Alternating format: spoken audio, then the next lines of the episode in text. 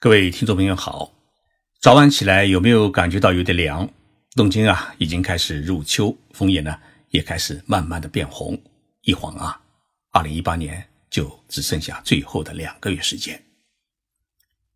前几天深圳市前海管理局组织了一批青年干部呢来日本考察。当然他们不是来看枫叶的，而是来日本学习的。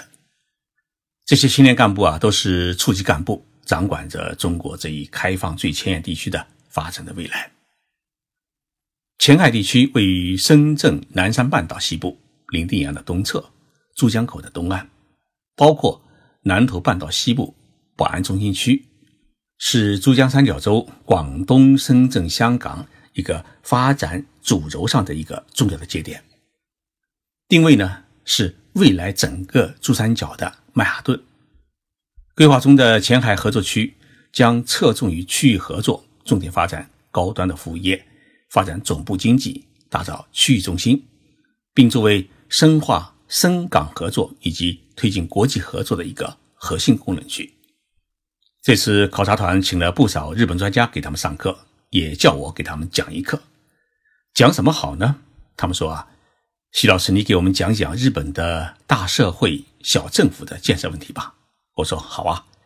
就给大家讲讲日本的各级政府如何服务于民，如何推行最多跑一次的做法。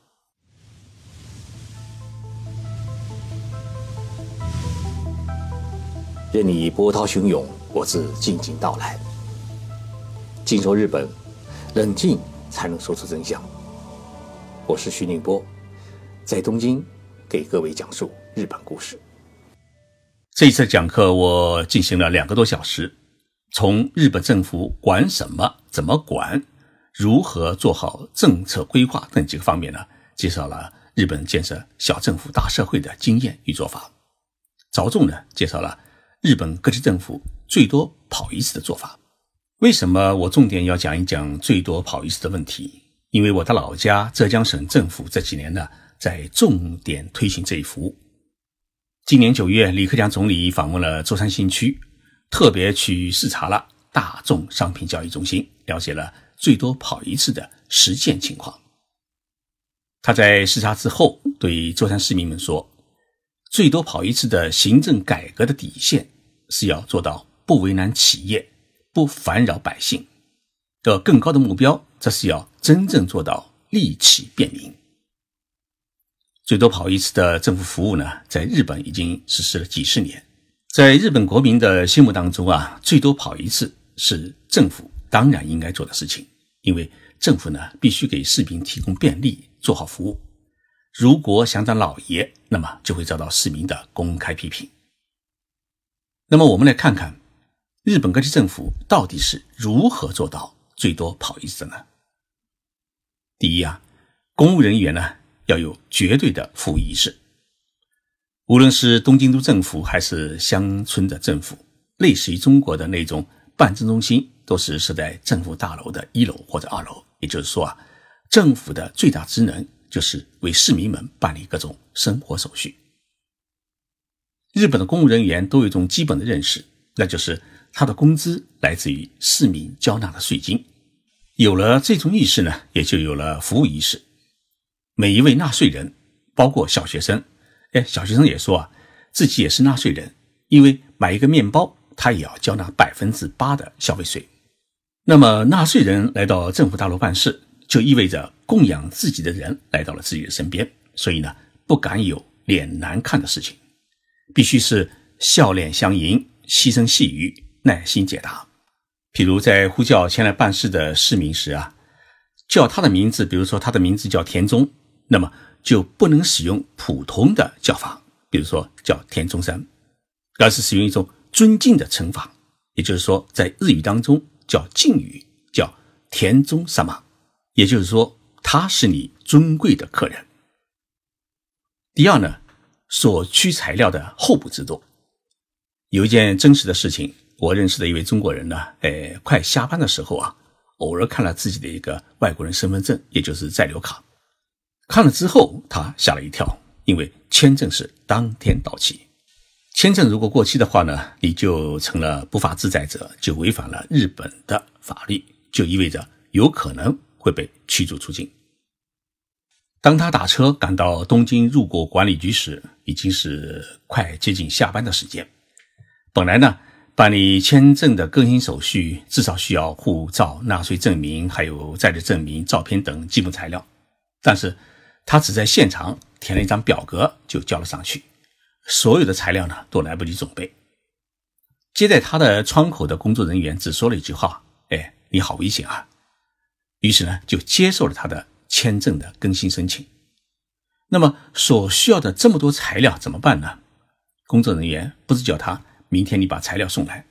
而是交给他一张纸，纸上面呢都写着所需要的各种材料。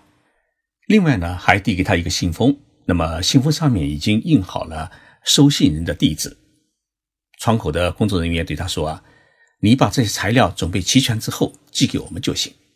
我觉得这种所需材料的候补制度是一项相当好的制度，而且这种候补呢，不需要你自己再跑一趟，只要邮寄就行，是实现了最多跑一次的一个最根本的一个制度的保障。而这种候补制度的实施，也避免了机关事难办问题的出现。第三，照顾老人群体，不强制搞网上申报。在互联网时代，网上申报呢已经成为一种潮流，但是在网络发达的日本各地政府呢坚持不强求搞网上申报。一方面呢，因为相当一部分老年人他不会上网，必须呢照顾到这一群体，同时也认为网上申报虽然便捷，但是呢是属于冰冷服务，申报者有疑问有困惑，往往在网上得不到解答，无法交流，因此呢需要面对面的一个温暖的服务。第四，中午不午休。日本各地政府中午是不午休的，工作人员呢是轮流吃饭，窗口呢是坚持开放。为什么要这么做？因为政府发现啊，有工作的公司白领们平时上班，只有在中午1个小时的午休时间可以不用请假呢跑到政府大楼里面来办事。所以如果政府办事窗口实现午休制度的话，那么势必造成这些公司白领们啊有事无法办。所以从服务大众的角度出发，中午办事窗口也是要全部开放的。另外，名古屋市政府等一些日本的地方政府呢，更是设置了星期天的服务窗口，让那些平时工作繁忙的人呢可以在星期天去市政府办理各种手续。日本地方政府服务民众的第5种做法呢，是把办证取证中心建在闹市区。大家知道东京作为日本政治与经济文化的中心，那么这个城市呢它比较特殊，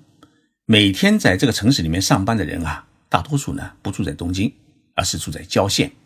比如说像住在神奈川县、千叶县、埼玉县、山梨县。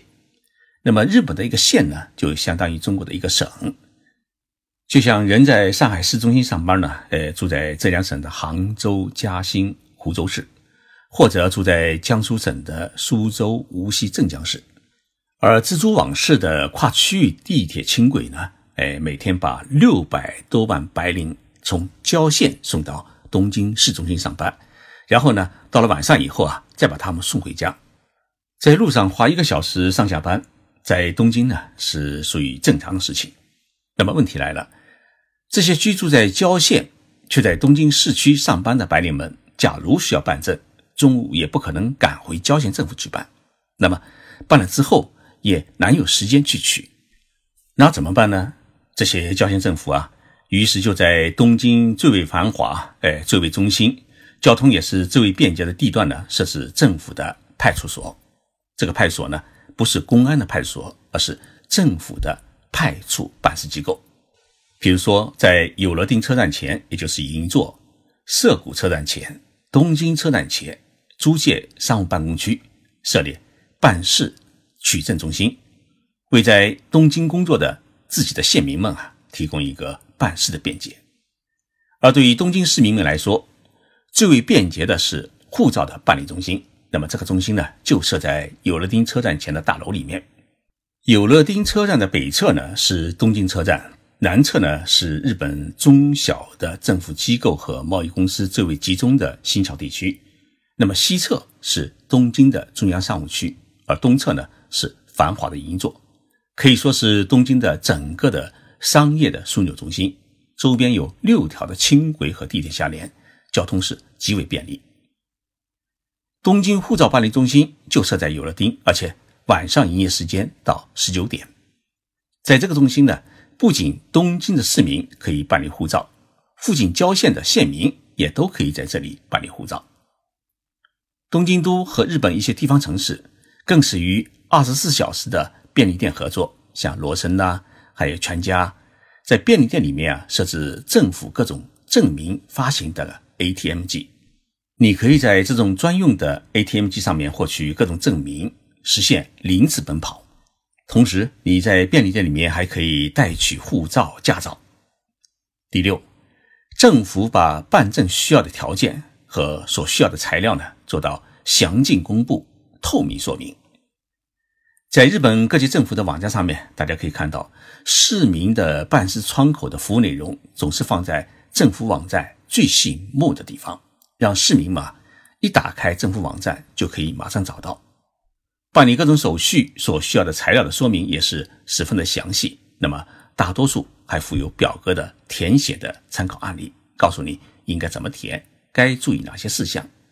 就是要做到让第一次去办证的人也不会填错表格，也不会总备错材料。最后我觉得啊，日本各地政府的市民热线电话中心的机制啊很好。这种市民热线电话中心它是设在市政府内的一个专门的服务机构。从我们中国的理解啊，应该是把政府的信访局的电话与市长热线电话合并在一起。市民对于政府的任何的批评意见和建议，以及办理各种事情的咨询，还有像市政府管理的一些市民中心、文化中心等公用设施的租用等等，都可以打这个电话预约或者咨询。我试打了部分地方城市的这一热线电话，基本上呢都是在上午8点开始服务，到晚上21点结束，而且呢一年当中是365天不休息。这一市民热线电话有一个功能是很不错的，就是你咨询相关问题，电话中心呢可以直接把你的电话接到市政府的相关部门，由市政府部门呢直接与你对接。当然这个电话中心还可以接收传真、邮件联系。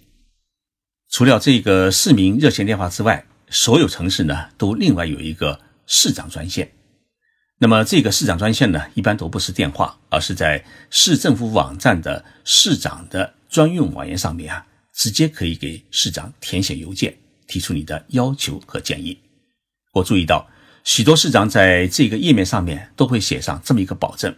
您的邮件我一定会亲自拜读和处理。以上呢就是日本各级政府便民服务的做法，这些做法呢保证了市民办事最多跑一次，而且各地政府呢通过与24小时便利店的合作，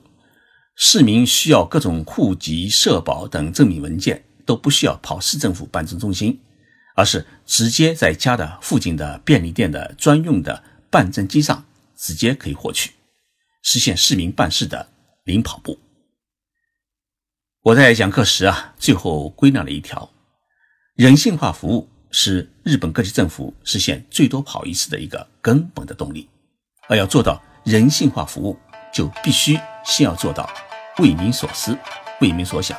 把服务做到精细，做到极致。谢谢大家收听这一期的节目，我们星期三再见。